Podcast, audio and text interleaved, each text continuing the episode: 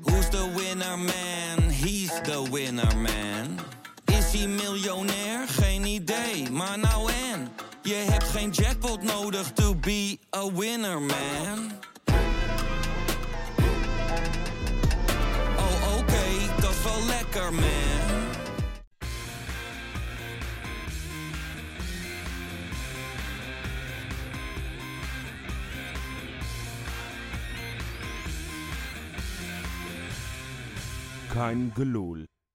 Ik ben verliefd. Ik hoop dat mijn lieve vriendin even de vingers in haar oren stopt, want mijn hart klopt sinds deze week ook voor iemand anders. Voor Ondřej Lingr, een kleine Tsjech die waarschijnlijk een hoop doelpunten gaat maken in de Kuip. Soms is het liefde op het eerste gezicht. Dat was het bij Cyril Dessers, dat was het bij John Guidetti en dat is het nu weer met onze nieuwe nummer 32. Een voltreffer van Cupido. Voor degenen die geen idee hebben waar ik het over heb, kijk na deze podcast het korte interview van Feyenoord met Lingr. En wacht tot hij je liefdevol betovert. Hoe hij over de Kuip en mijn Feyenoord praat, zoals eigenlijk alleen Lee Towers dat kan doen. Ondřej Lingr, je kan nu al niet meer stuk. Ja, dat was de aftrap van een gloedje nieuwe Kangeloel. En die maak ik zeker niet alleen. Nee, die maak ik met mijn twee vrienden, Duif. Hey Wesley. En Flens. Yo Wes. Ja jongens, we komen zo meteen nog uitgebreid op die Lingr terug. Wat heb ik daar zin in om hem te zien. En we gaan alvast echt lekker over hem babbelen zo meteen. Ja, ik zeg net, die Lingr die kan niet meer stuk. Maar er is een hoop dat nog wel stuk kan tegenwoordig. Want je hoeft maar een kleine blik op sociale media te werpen. Hè, met de Feyenoord-tenues van dit jaar. In het nieuw gestoken door Castore. Castore moet je geloof ik zeggen, hè? Moet het wel goed Castore. Zeggen. Ja, maar dat rammelt aan alle kanten. En daar gaan we het uitgebreid over hebben. We hebben afgelopen maandag, heeft Johan allemaal aangekondigd in de clown van de week. Hè? Maar wij gaan echt eens op de materie in. Hoe zit die deal precies? Wat gaat er allemaal mis? Hoe zit het bij andere clubs? Nou, daar gaan we het uitgebreid over hebben. Allereerst jongens, want dat is dan toch wel weer leuk nieuws. Het derde shirt van dit seizoen is gepresenteerd. Ja. En Duif, ik weet, jij bent echt een shirt-fetishist, hè? Hoe heb jij... vertel eens, wat ging er door je heen toen je dit shirt zag? Ik vond het in het begin wel verrassend mooi op zich. Want ja, groen, wit, dat is iets waar we al jaren om zitten te zeiken natuurlijk. Ja. Dan vind ik persoonlijk het groene wel veel te lichtgroen. Een beetje tennisbalgroen is het. Vind ik, ik weet niet. Ja, ik had hem toch donkerder gemaakt. Net als in dat seizoen 2005, 2006 geloof ik. Dat uitshirt van Fortis met die randjes. Dat was echt dat mooie donkergroen op een bijna egaal wit shirt. Ja. Maar goed, dat is een kleinigheidje. Het is in ieder geval in de goede richting. Het is een vrij simpel design. Een paar verticale, minuscule lijntjes. Ook in datzelfde lichtgroen. En toen zag ik wederom weer de plaklogo's en het logo zelf in dezelfde kleur als het design van het shirt. En daar kreeg ik wel behoorlijke zoute tranen van in mijn ogen. Daar vind jij wel wat van? Daar vind ik wat van, ja. Ja, maar wat hadden we anders verwacht? Ik denk het niet, toch? Dit is toch gewoon een beetje de lijn die al een paar jaar geleden is ingezet.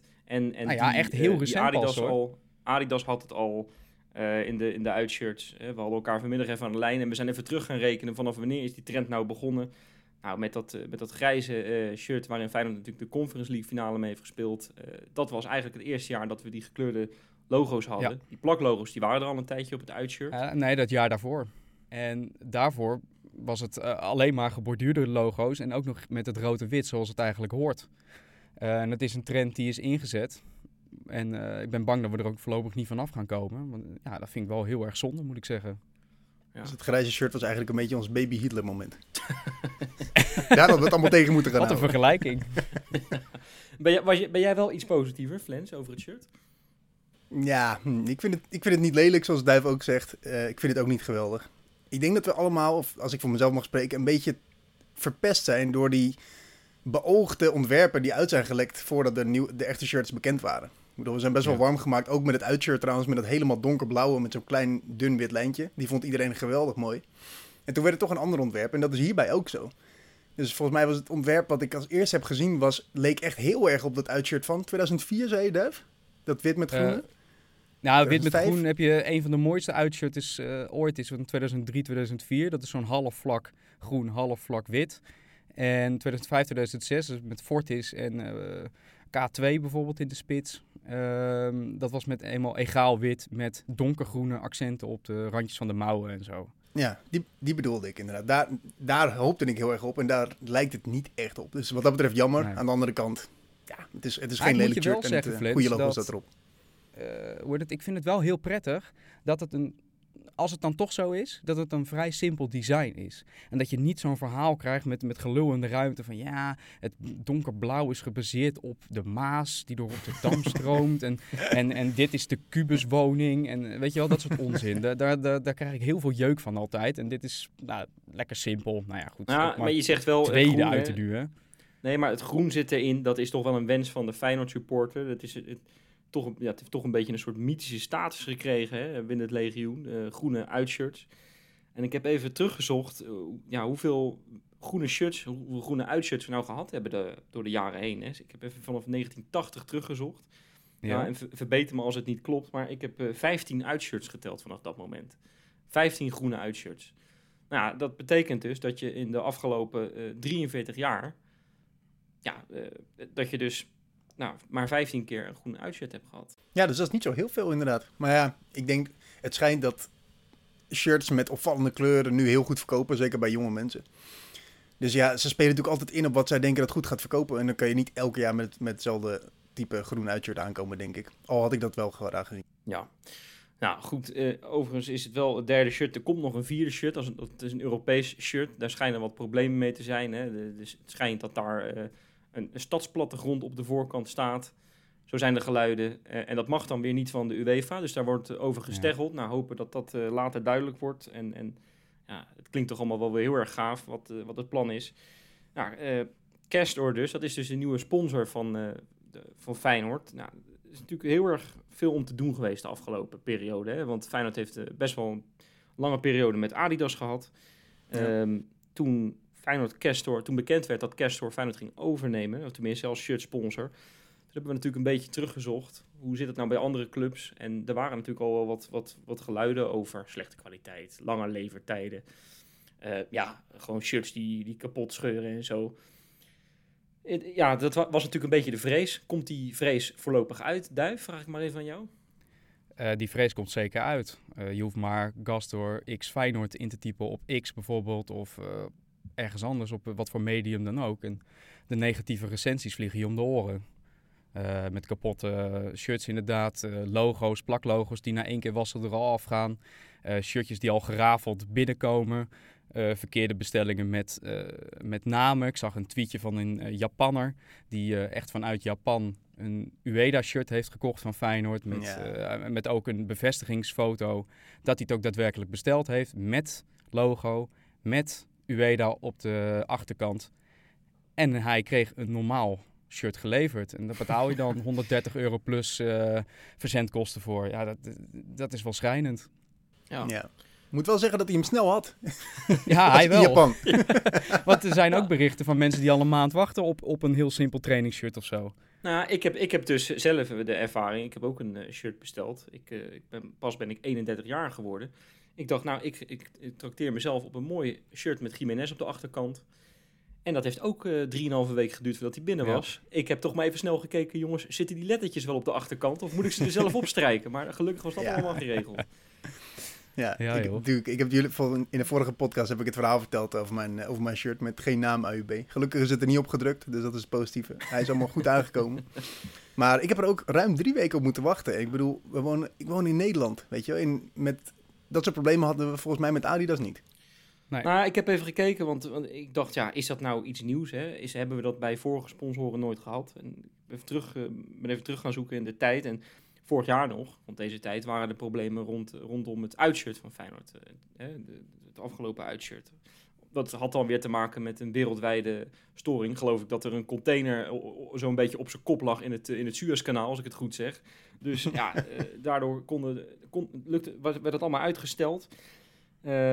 Feyenoord heeft daar later excuses voor aangeboden. Ook dat er natuurlijk op een gegeven moment shirts op de markt kwamen die er anders uitzagen dan de foto's. Weet je dat nog? Met dat F in de kraag en zo. En met dat, precies. Dat was natuurlijk ook gewoon eigenlijk heel erg apart. En ik ben gaan kijken, hebben we dat nou vaker gehad? Met Kappa bijvoorbeeld of met Puma? Eigenlijk het enige wat ik kon vinden was Puma in 2008. Toen bekend werd dat zij de nieuwe shirtsponsor van Feyenoord werden. Toen is er een fotosessie gedaan met Biseswar, Wijnaldum, Thomasson en Slory. Misschien weet je dat nog wel. Die stonden allemaal mooi op een rijtje in het nieuwe Feyenoord-shirt. En Puma dacht echt, nou, we gaan hier helemaal de blitz mee maken.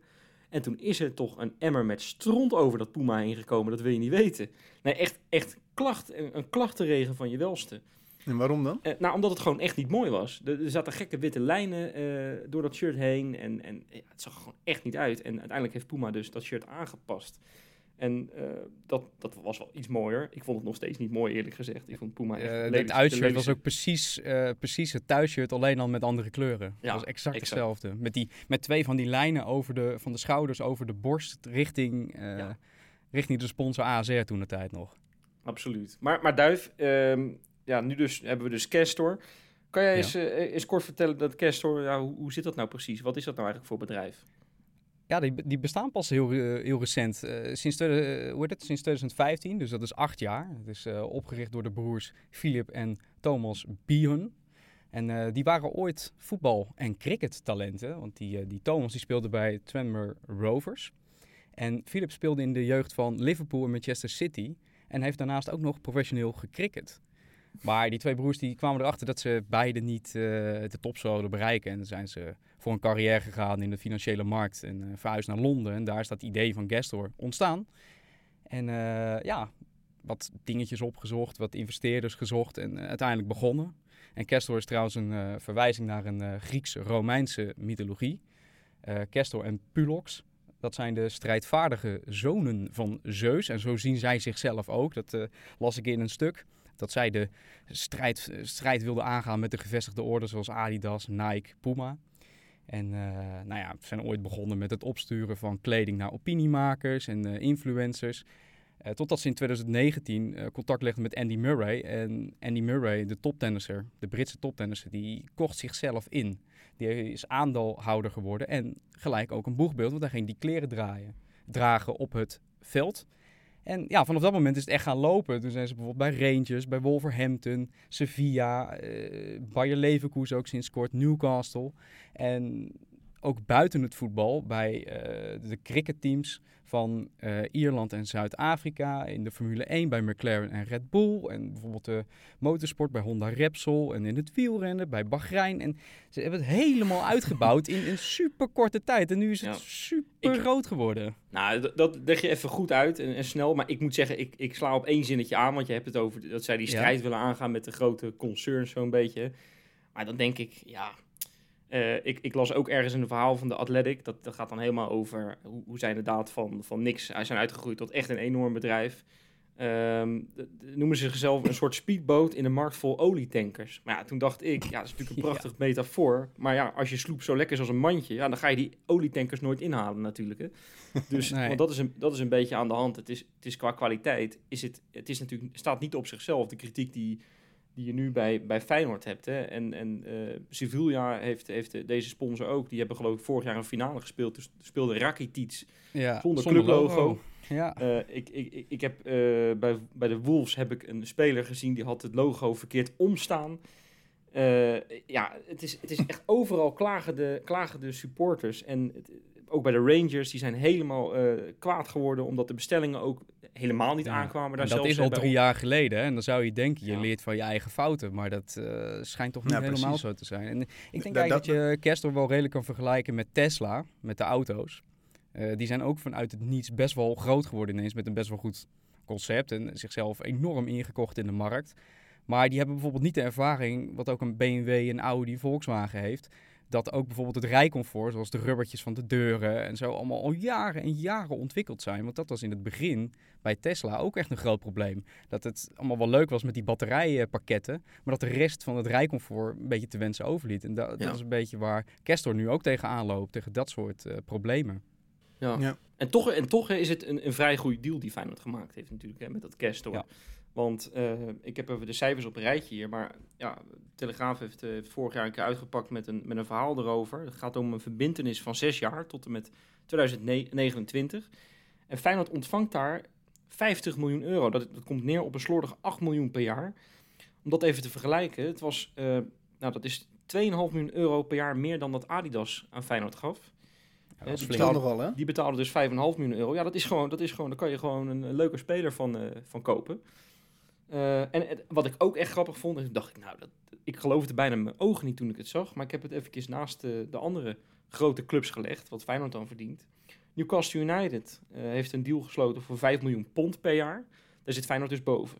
De Rangers FC, 5 miljoen pond per jaar. Daar zit Feyenoord dus boven. Leverkusen, grote Duitse club, 3,5 miljoen euro per jaar. Zit Feyenoord dus boven. Sevilla, rond de 2,5 miljoen euro per jaar. Daar zit Feyenoord dus boven. Dus Feyenoord is gewoon echt een grootverdiener van Castore. Het zegt alles over hoe goed Feyenoord, hoe goed die deal in elkaar zit. En dan is het eigenlijk jammer dat de kwaliteit niet zo bij die deal lijkt te passen tot op dit moment. Want eigenlijk klinkt die deal natuurlijk perfect. Ja, ik hoor wel een kleine verbazing bij jou wanneer je dit lijstje opnoemt met dat wij overal boven zitten. Maar we zijn toch ook een veel grotere club dan al die clubs die je net hebt. Kijk, als ik zo Newcastle United noemt, die hebben een bankrekening tegenwoordig. Die vegen bijna hun kont af met zo'n dealtje van 5 miljoen per jaar. Ja. Nou, daarom zijn ze ook weer over. Ze hebben het ook niet nodig. Die zijn weer terug naar Adidas. Ja, ik las dat die bijvoorbeeld ook weer zo'n zijsponsor op zo'n mouwtje hebben, weet je wel. Daar ontvangen wij geloof ik 2 miljoen euro per jaar van de Toto, of misschien is het iets minder. Maar zij ontvangen 7,5 miljoen pond per jaar voor zo'n klein logootje op hun mouwtje. Denk je, hoe is dat het mogelijk? Ja, maar kijk even, Premier League. Wat voor tv-gelden die binnenharken? Nee, uiteraard. En daar gaat Feyenoord nooit aan kunnen tippen. Maar toch, als je dit dan zo op een rijtje zet, is dit een hele mooie inkomstenbron voor Feyenoord. Ja, goed, wij hebben natuurlijk ook om een reactie gevraagd bij Castore. Een hele lange mail gestuurd. Geen reactie op gehad, helaas. We moeten het dus doen met de reacties die ze bijvoorbeeld aan het AD hebben gegeven een tijdje terug. Want toen zijn ze er ook over gevraagd, over de productieproblemen, over de... en ja, ze zeggen ook van ja, er zijn problemen geweest met kwaliteit van shirtjes. Hè. In 2022 verkochten we 5 miljoen producten. Dit jaar zelfs 12 miljoen. Op die schaal heb je altijd een foutmarge van 1% of 2%. En daar sloeg ik op aan, want toen dacht ik... ze zeggen ook, we hebben niet meer problemen gehad dan bijvoorbeeld een Nike of een Puma... Maar mensen halen een nieuwkomer liever neer dan dat ze hem aanmoedigen. Nou, dat vond ik een heel raar zinnetje. Want het is toch vrij apart dat je, als je zo verschrikkelijk veel klachten ziet, mag je dat wel iets serieuzer nemen, vind ik. Ja, helemaal eens. Het zijn, laten we eerlijk zeggen, het zijn nog niet echt de witte broodsweken die je hoopt met zo'n nieuwe shirtsponsor. Laten we hopen, want we zitten er tot 2029 aan vast dat het verbetering gaat krijgen. Ja, nou, jongens... Ja, tenzij het op de fles gaat natuurlijk. Ja, dat kan je toch niet voorstellen. Flens, volgens mij heb jij een leuk quizvraagje nog voorbereid. Ja, zeker Wes. Ik heb een hele leuke quizvraag. We hebben natuurlijk net een nieuwe Tsjech binnen de selectie mogen verwelkomen. En mijn vraag heeft daarmee te maken. De vraag is namelijk, wat was de laatste speler bij Feyenoord 1 met een Tsjechisch paspoort? Oh, wat een vreselijk moeilijke vraag zeg. Ja, ik ben benieuwd of jullie het weten, maar denk er even over na. We gaan eerst even verder, maar aan het eind van de aflevering kom ik erop terug. Ja, je zegt we gaan verder. Zal ik dan maar mijn rubriekje erin gooien? Ik zou het gewoon doen. Insta-inspector. Ja, jongens, ik weet dat Jopie wel eens zegt over de bakens, het is een poverweekje. Maar als Feyenoord 2 keer op een rij niet gewonnen heeft, dan weet je in ieder geval, er wordt niet heel erg veel gepost op sociale media. Dus het was schrapen. Maar ik heb mijn best gedaan en ik heb toch wel weer een leuke Insta-inspector voor jullie samengesteld. Wat dacht je bijvoorbeeld van, en deze is echt vers van de pers, die heb ik net voordat we live gingen nog even gezien. Dilrosun, hè? Ja. Heeft hij nog veel perspectief bij Feyenoord? Ik vraag het me af. Jouw favoriete speler? Mijn favoriete speler is het absoluut niet, kan ik je vertellen. Maar wat ik wel leuk vind, hij heeft even family time gecreëerd op zijn donderdagmiddag. En hij is met de familie naar Beekse Bergen gegaan. En een heel leuk filmpje op zijn Instagram heeft zijn vriendin zo te zien gefilmd. Dat een giraf, een enorm ding, hè, dat is echt 10 meter of zo, met zo'n enorm lange nek. Die een beetje half die auto ingehaald met de tong en zo, weet je wel. Ja, het is echt schitterende beelden. Die Dilrosun die zit er gebiologeerd naar te kijken. Maar Ja, jongens, mogen we onszelf al het Bayern München van de Nederlandse velden noemen? Ik ben heel benieuwd waar je nu mee komt. Oh, nou ja, we zijn natuurlijk voor het 9e jaar op rij. Of tenminste, we zeg ik, het veld in de Kuip is voor het 9e jaar op rij als het beste veld verkozen. Overigens dit jaar niet alleen aan de top. Arena is met een even hoog punt beoordeeld. Dus de tijd dat daar de koeien over het veld moesten om het te repareren is voorbij, kan je wel zeggen. Maar toch Feyenoord wel weer gewoon bovenaan. En we hebben natuurlijk onze grasmeester gehad, hè? Beltman, die natuurlijk weg is gegaan. We dachten, nou, nu stort het in. De sterkhouder van de grasploeg gaat weg. Maar het is gewoon ook weer, ja, de opvolger is opgestaan. Dames en heren, Mario Spaans heet hij. Die heeft het met zijn team voor elkaar gekregen om Feyenoord gewoon weer naar de schaal te leiden. Ik zeg, Koolsingel, ja. Dat is hartstikke leuk. 9 jaar op rij. Wordt het volgend jaar nummer 10? Vraagteken. Dat lijkt me toch wel. Ja. Mooie huldiging dan voor de wedstrijd. Zou ik doen. Ja, dus dat zou toch leuk zijn dat je die hele grasploeg met hooivorken en die schaal rondjes ziet maken. Een grasmeister. Ja, precies. Ja, jongens, en dit vond ik ook echt hartverwarmend. Er was dit weekend op Varkenoord, of deze week op Varkenoord, was er een wedstrijdje tussen een Braziliaans jeugdteam, wat speciaal was ingevlogen.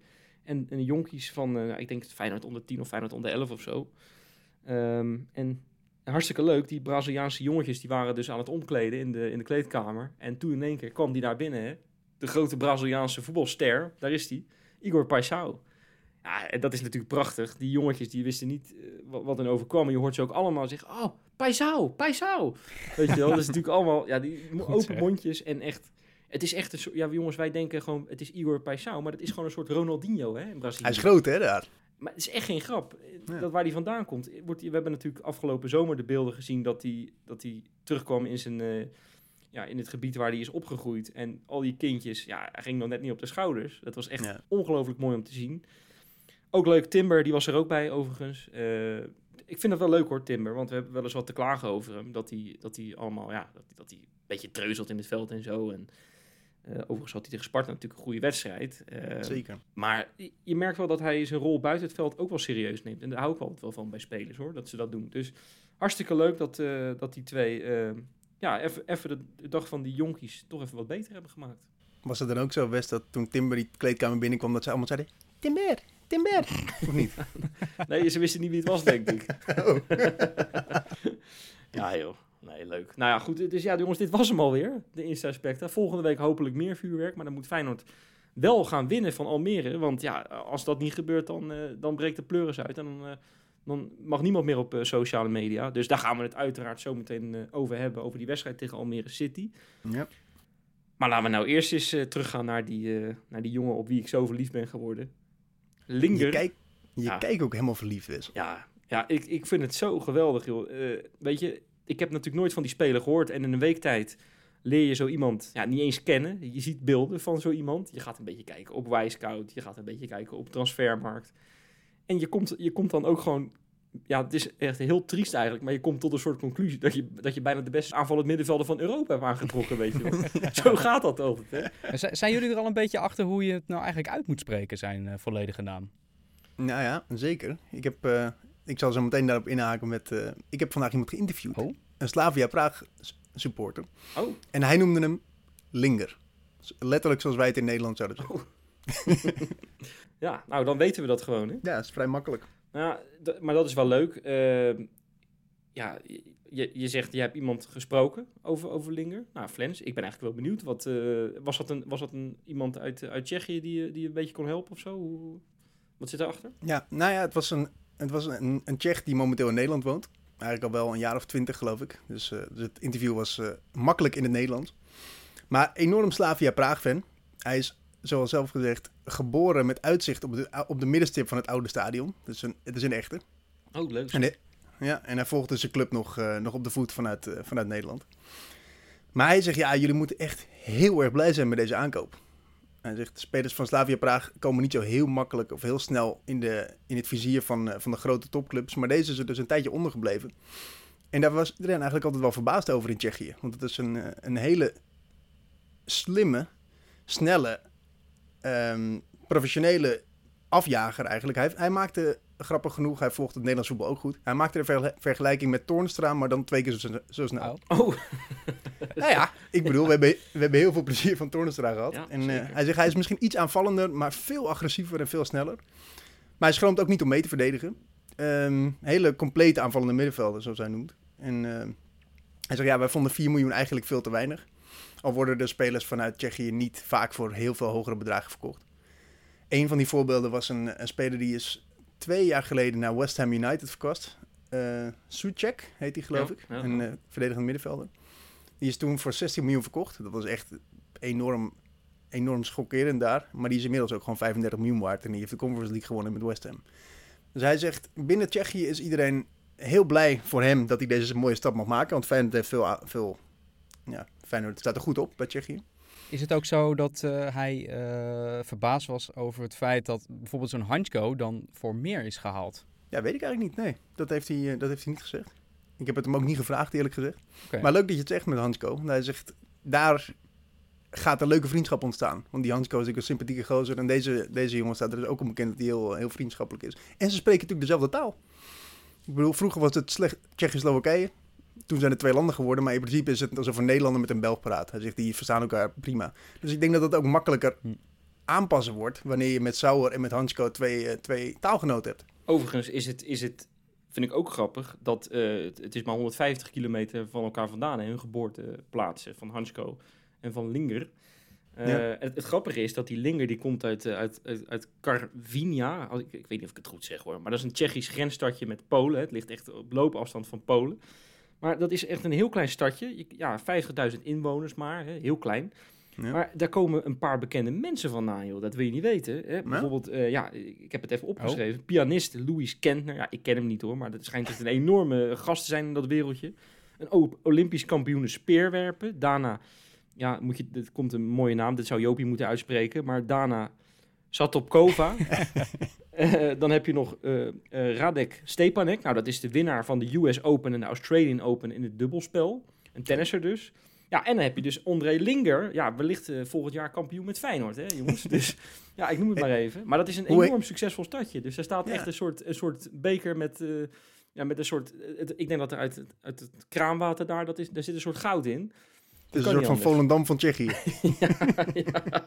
Nee, ik vind het wel leuk wat je zegt, Flens. Dat je dus iemand gesproken hebt die helemaal weg is van die jongen. En dat ze dus in Tsjechië ook helemaal weg zijn van hem. Maar ik wilde nou wel eens eigenlijk meer weten wat hij voetballend kan toevoegen aan Feyenoord. Hè? En gelukkig heb je op Twitter een paar hele leuke accountjes. En ik kwam dit accountje tegen, die volg ik al een tijdje, moet ik zeggen. Dubber Melvin, hij zal Melvin Dubber heten, gok ik zo. En die komt met hele leuke cijfertjes vaak als het om Feyenoord gaat. En die had nu ook weer een draadje op Twitter. Ik zou zeggen, ga die jongen even volgen, want die komt echt met hele interessante dingetjes. Die had die Lingr helemaal van top tot teen bekeken. Op Wisecout, op Transfermarkt, andere sitejes. Echt alles erbij gehaald wat je maar kan verzinnen. Wat beelden bekeken ook. En die kwam eigenlijk tot de conclusie dat het is een bovengemiddelde creator, noemde die hem. Nou, een mooi woord, hè? Lekker woordje. Hij komt heel veel in scoringsrijke posities, scoort veel daarom, heeft weinig schoten nodig voor zijn goals, komt, wat ik al zeg, veel in de 16 van zijn tegenstander, speelt dicht bij de spits, heeft het loopvermogen en de pressing, dat zijn echt absolute krachten van hem. Nou, dat denk ik, dat past perfect bij Feyenoord. Ja. Goed gevoel voor ruimte, hè, want daar schort het wel een beetje aan bij Feyenoord op dit moment. Hè. Ik zag Mick van Buren, die had een interview in het AD... Dat is natuurlijk, die hebben wij vaker ook in de tegenstander gehad trouwens, Mick van Buren. Maar dat was een ploeggenoot bij Slavia. En die zegt, dit is eigenlijk een type die Feyenoord echt mist op dit moment. Het middenveld is allemaal heel leuk, ze komen allemaal in de bal. Maar deze speler, dat is iemand die ook weer zonder bal wat toe kan voegen aan het spel van Feyenoord. Als je het zo hoort, het zou zomaar eens het ontbrekende puzzelstukje van Slot kunnen zijn. Ja, maar je zag het toch ook best bij Feyenoord. Vanaf het moment dat Slot er kwam, hebben we natuurlijk vol pressing gespeeld vooruit. Dat deden we het eerste jaar met Til, het tweede jaar met Szymanski. En dat waren natuurlijk ontzettende lopers. En Til iets minder technisch dan Szymanski. Maar deze jongen lijkt er een beetje tussenin te hangen. Maar cruciaal is denk ik dat hij echt zo'n enorme opjager is. Ja. Dus ik ben heel blij en ik hoop echt dat hij goed gaat passen. Hey, maar Wes, om even terug te komen op jouw aanleiding, hè, het filmpje, dat allereerste interview dat jij helemaal wegsmolt. Dan ben ik toch heel benieuwd naar jullie mening daarover. Want hij zegt natuurlijk, ja, heel fantastisch om voor zo'n club te spelen met deze geschiedenis en de supporters en dit en allemaal van die dooddoeners. Maar hij voegde er nog wat dingetjes aan toe, omdat hij er ook daadwerkelijk vanaf weet, omdat hij toen de tijd in de Conference League tegen Feyenoord heeft gespeeld. Denken jullie ook dat er bij hem iets meer achter zit dan alleen maar dat soort dooddoeners om even jezelf leuk te presenteren? Want dat gevoel heb ik namelijk, dat dat helemaal niet het geval is. Nee, ja, kijk, je hebt gelijk. Hè. Je hoort vaak, zeker als zo'n speler gepresenteerd wordt, ja, dan begin je al snel over het fanatieke publiek en het stadion. Dat zijn inderdaad van die dooddoeners. Alleen hij ging wel wat verder. Hij kon het ook wel echt concreet maken. Hij had echt een voorbeeld, hè? Ja, het mooiste vond ik dat hij in dat interview dus over mijn Feyenoord begon. Dat zei hij op een beetje op een aparte manier natuurlijk, hè? Met zo'n balkansausje natuurlijk over dat woord heen. Maar ik vond dat zo, ik kon het bijna niet geloven. Ik denk, hoe kan je dit nou onthouden? Dat je nou misschien super Feyenoord onthoudt of zo, maar mijn Feyenoord, ja, ik had ook verwacht, zou die ook zomaar DJ Panic vergeten zijn dan? En weet je wel, die zou je toch ook wel herinneren? Ja, mooi. Nee, maar ik vind het hartstikke mooi. En ja, de goed nieuwstrein die blijft denderen. Want ja, als het allemaal een beetje mee zit, dan stapt Luka Ivanušec ook binnenkort uit. Zijn jullie daar blij mee? Ja, natuurlijk zijn we daar blij mee. Nou, hij speelt nu, op dit moment dat we opnemen, speelt hij zijn laatste wedstrijd. Zegt men, voor de Zagreb. Dat dachten we al 3 weken geleden ook. Hè, nee, maar nu echt. Nee, ja, heel blij mee toch? Ik bedoel, de voortekenen zijn allemaal heel erg goed.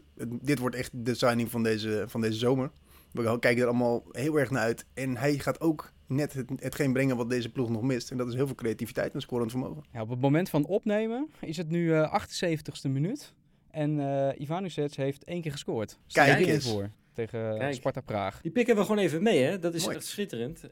Maar wat ik wel leuk vind, want op 18 juni is het eerste gerucht naar buiten gekomen dat Feyenoord interesse in hem zou hebben. Ja, we leven dik 2 maanden verder. Er zijn in totaal, ik heb het even geteld, 52 nieuwsberichten naar buiten gekomen over deze soap. 52.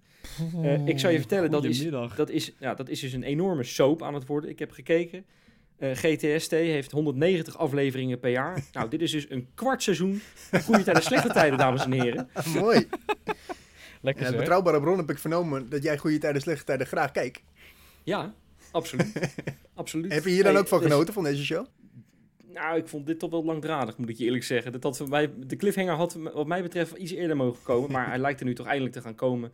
Ja, jongens, laten we dan voorzichtig vooruit gaan kijken naar Almere City, die wedstrijd. Of Ivanušec die wedstrijd gaan halen, dat lijkt me sterk, moet ik je eerlijk zeggen. Al zit hij natuurlijk wel in het ritme. Maar gaan we Lingr al in actie zien, denken jullie? Ja, ik denk het wel. Maar ik denk niet als basisspeler. Ik denk dat hij wel minuten krijgt. Dit is natuurlijk ook de ideale tegenstander, zeggen we bij voorbaat. Om dit soort jongens minuten te geven. Om ook eens te kijken hoe die in het team passen. Ik hoop, en ik verwacht trouwens, maar daar komen we zo meteen bij. Ik hoop dat we gewoon relatief snel op 2-3-0 komen. En dat we dan jongens als Lingr en ook Ueda wat minuten gaan geven. Ja, want je zegt wel iets interessants. Hè? Feyenoord oefende natuurlijk deze week tegen Willem II ook. Een wedstrijdje achter gesloten schermen. Daar hebben we alleen maar een samenvatting van kunnen zien. Dat was geloof ik ook een B-team van Willem II. En die werden compleet opgerold. De uitslag was 3-0, maar dat had veel hoger kunnen zijn. Ja, doelpunten van Segiel, Ueda en Lopez. Ja, dat is toch hartstikke leuk. Ook dat Segiel natuurlijk na die goede voorbereiding ook zijn doelpuntje maakt. Overigens, schitterend doelpunt. Ja. Eigenlijk, die van Ueda vond ik ook vrij afgemaakt. Daar zie je wel van, daar staat al wel een spits die echt wel van waarde gaat zijn voor Feyenoord. Maar ja, in die wedstrijd, en dat was een stuk van Mikkel Schauka in het AD, die ook zei dat Sauer ook tegen Willem II weer hele mooie acties maakte. Bijna nog een doelpunt maakte, hebben we ook in die samenvatting kunnen zien. Ja, is dit nou een typische wedstrijd om nou eens met die Sauer te beginnen, denken jullie? Ik denk het wel. Waarom niet? Ja. Ik bedoel, hij laat het zien wanneer hij invalt. Hij laat het dus ook zien in oefenwedstrijden tegen gewoon volwassen mannen. Hè? Ik bedoel, Willem II misschien een B-ploeg, maar het zijn gewoon volwassen kerels. Ik weet niet of het niveau van Willem II nou heel veel het niveau van Almere ontloopt. Ja, en ik bedoel, op dit moment is Ivanušec er nog niet. Dus dit is misschien wel het moment om hem die kans een keer te geven. Dan moet hij in plaats van Jan Baks gaan spelen en dan Paixão naar rechts. Ik denk dat de opstelling dan zou moeten worden. Nou ja, wel een leuk experiment, denk ik. Ja, Almere City, jongens, weten we daar nog wat over, Duif? Ja, nou ja, het is niet een hele sprankelende ploeg. Je hebt Alex Pastoor, met misschien, die de trainer is en die misschien nog wel het meest interessant is met zijn interviews. Kankerverwekkende kunstgaskorrels, moet ik altijd aan denken als ik hem zie. Ja, goed is dat, hè? Ah, af en toe dat denkt hij hartstikke goed na over iets en soms flapt hij er ook zomaar iets uit. Dat heeft hij volgens mij ook in die podcast die hij heeft. Trouwens, ja, langdradige podcast, maar ik vind hem persoonlijk best wel leuk met de juiste gast, om het zo maar te zeggen. Maar, je had het net over Willem II. En Willem II heeft een speler op dit moment die vorig jaar de MVP was van Almere City. En dat vond ik echt heel gek, dat hij is verhuurd aan Willem II. Dat is namelijk Hilterman. Ja, en die heeft vorig jaar in de KKD had hij 14 goals en 3 assists. En daar was hij mee de MVP. En die is lekker in de KKD gebleven. Dus misschien had hij zelf zoiets van, oké, nou ja, goed. Ik ken mijn eigen kwaliteiten. Ik ben goed in een aanvallend KKD-team in plaats van afbraak-degradatievoetbal. Dat zou ik trouwens heel verstandig vinden als hij dat gedaan heeft. Maar het valt wel op. Ja. Overigens ben ik het niet helemaal met je eens met afbraak-degradatievoetbal, zoals jij dat noemt. Want ik heb Almere City tegen Fortuna Sittard gezien. En Almere City heeft gewoon niet echt veel kwaliteit, hoor. Fortuna was echt wel iets beter. Maar het doelpunt dat Almere City maakte, dat mocht er echt zijn, hoor. Daar ging een hakje aan vooraf. En dat was echt, ik zou zeggen, als Feyenoord zo'n doelpunt maakt, is het stijve kokenwerk. Dat was echt een vrij doelpunt. En ze hadden zomaar een 2-2 uit het vuur kunnen slepen. Dus het is best een leuke ploeg. Of ze erin blijven. Ja, ik heb zelf mijn bedenkingen erbij. Ik weet niet hoe het met jullie zit. Maar ja, ik denk dat dit... Ja, wat denken jullie? Ja, ze hebben nu natuurlijk een buitenspeler, linksbuiten gehuurd van Lorient, genaamd Catline. Dat zijn nou wel de spelers die het verschil misschien kunnen maken in zo'n degradatiestrijd. Ik bedoel, hij vertegenwoordigt de waarde van €2 miljoen. Hij is een groot talent. Maar kreeg bij Lorient nog niet echt speeltijd. Dus ze verhuurden hem een tijdje aan Almere City. Almere City was ook niet de enige club die interesse had, trouwens. Dus dat zijn wel de jongens die het misschien voor hun kunnen gaan doen. Want verder is die selectie wel... Ja, ze hebben ook Danny Post natuurlijk. Ja, maar Flens... Ja, Van La Parra. Nou, precies. Daar wil ik even op inhaken. Want ik denk dat Feyenoord ook gewoon Ronald Graafland, Willem van Hanegem en Patrick Pauwen nog eventjes kan vragen om een wedstrijd te spelen. Want het is wel natuurlijk oude meuk, hè, wat er bij het Almere City op het veld staat. Hè. Ja. Ik zie hier Cheryl Floranus, die was ik uit het oog verloren. Danny Pos inderdaad, die zie ik daar nog elke week huilend als VVV-captain voor de camera staan bij ESPN. Anthony Limpombe, dat is natuurlijk ook vergane glorie. En dan Rajiv van La Parra, die speelde nog mee toen de Tweede Wereldoorlog nog moest uitbreken, weet je wel. Ja, hij heeft wel bij een leuke club gespeeld, daar niet van, maar ja, dan een beetje uitgerangeerd. Overigens uit onze jeugd, hè, heeft ons ooit verlaten voor een avontuur in Frankrijk, heeft ons gewoon gewoon in de steek gelaten in een tijd dat het niet zo goed ging met Feyenoord. Dus, massaal fluitconcert zondag. ja, ik vraag me af of Joopie ook gaat klappen voor hem, want dat doet hij vaak met oude spelers of oude jeugdspelers, maar hier heb ik echt mijn bedenkingen bij. Nou, goed jongens, genoeg over die wedstrijd. We gaan natuurlijk zo voorspellen. Maar Flens, jij had nog een leuke quizvraag. Zeker, zeker. Zal ik hem nog één keer stellen of hebben jullie onthouden? Nee, doe maar. Stel hem maar. Oké. Wie was de laatste Tsjechische speler, of een speler met een Tsjechisch paspoort, die bij Feyenoord 1 speelde? Zo... Hebben jullie een idee?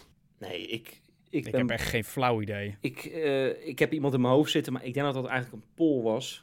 Tomáš Ivan, dat is echt zo voor mijn tijd. Voor mij is dat helemaal geen Tsjech, toch? Durf ik niet te zeggen. Het is niet het goede antwoord dan ook. Oké. Het goede antwoord... Het is een beetje flauw. Het is een strikvraag. Oh. Maar het is dus Jacob Lenski.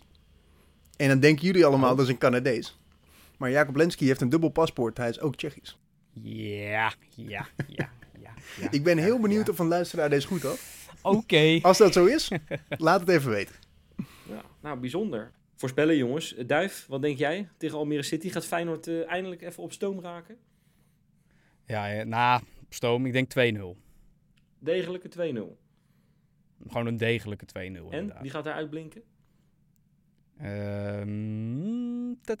Paixão, denk ik. Ik denk dat hij lekker kansen krijgt tegen matige backs. Dus laten we hopen dat hij lekker kan sambaan. Oké, Flens? Mooi. Ja, ik heb vorige week natuurlijk wat conservatiever voorspeld. In de hoop dat het resultaat dan beter zou zijn. Dat is ook niet goed gegaan. Dus ik ga weer terug naar mijn vorige strategie. Het wordt 7-0. Ah, mooi. Ja, uitblinker, ik denk Ueda. En niet per se omdat hij er nou 3 gaat maken, maar wel omdat hij zijn eerste doelpunt in de Kuip gaat maken. Op aangeven van... Lingr, juist. Ah, ja. Lingr gaat een bal veroveren. Dat dacht ik al. In de laatste fase van het veld. En hij geeft hem breed op Ueda en die schiet hem binnen. En samen vierden ze dat de 7-0. En jij, Wes? Ja, ik ga toch iets meer met Flens mee. Maar ook gewoon puur omdat ik het hoop. Na 2 enorm frustrerende wedstrijden vind ik het wel lekker als Feyenoord even uit zijn slof zou schieten. En ik blijf hem erin houden. Hij is weer terug. Hè? Onze captain... Trauner, ja de kale klit. Er werd al wel een beetje gedaan alsof hij er niks meer van kon. Hè? Eigenlijk een beetje overgehouden aan die wedstrijd tegen AS Roma. Want toen werd hij er wel heel makkelijk uitgedraaid door die ballen. Gewoon een van de beste spelers. Ja, noem je ook even iemand trouwens. Ik wou net zeggen, van de Serie A, net wereldkampioen geworden. Als invaller weliswaar, maar toch. Dus Trauner gaat een doelpunt maken. En dat wordt misschien niet de eerste, maar wel de eerste voor hem. Eindelijk. Nou, moeten wij nog wat huishoudelijke mededelingen doen uiteraard. Hebben we nog nieuwe patronen? Ja, we hebben er deze week 3. Welkom bij de club, Victor.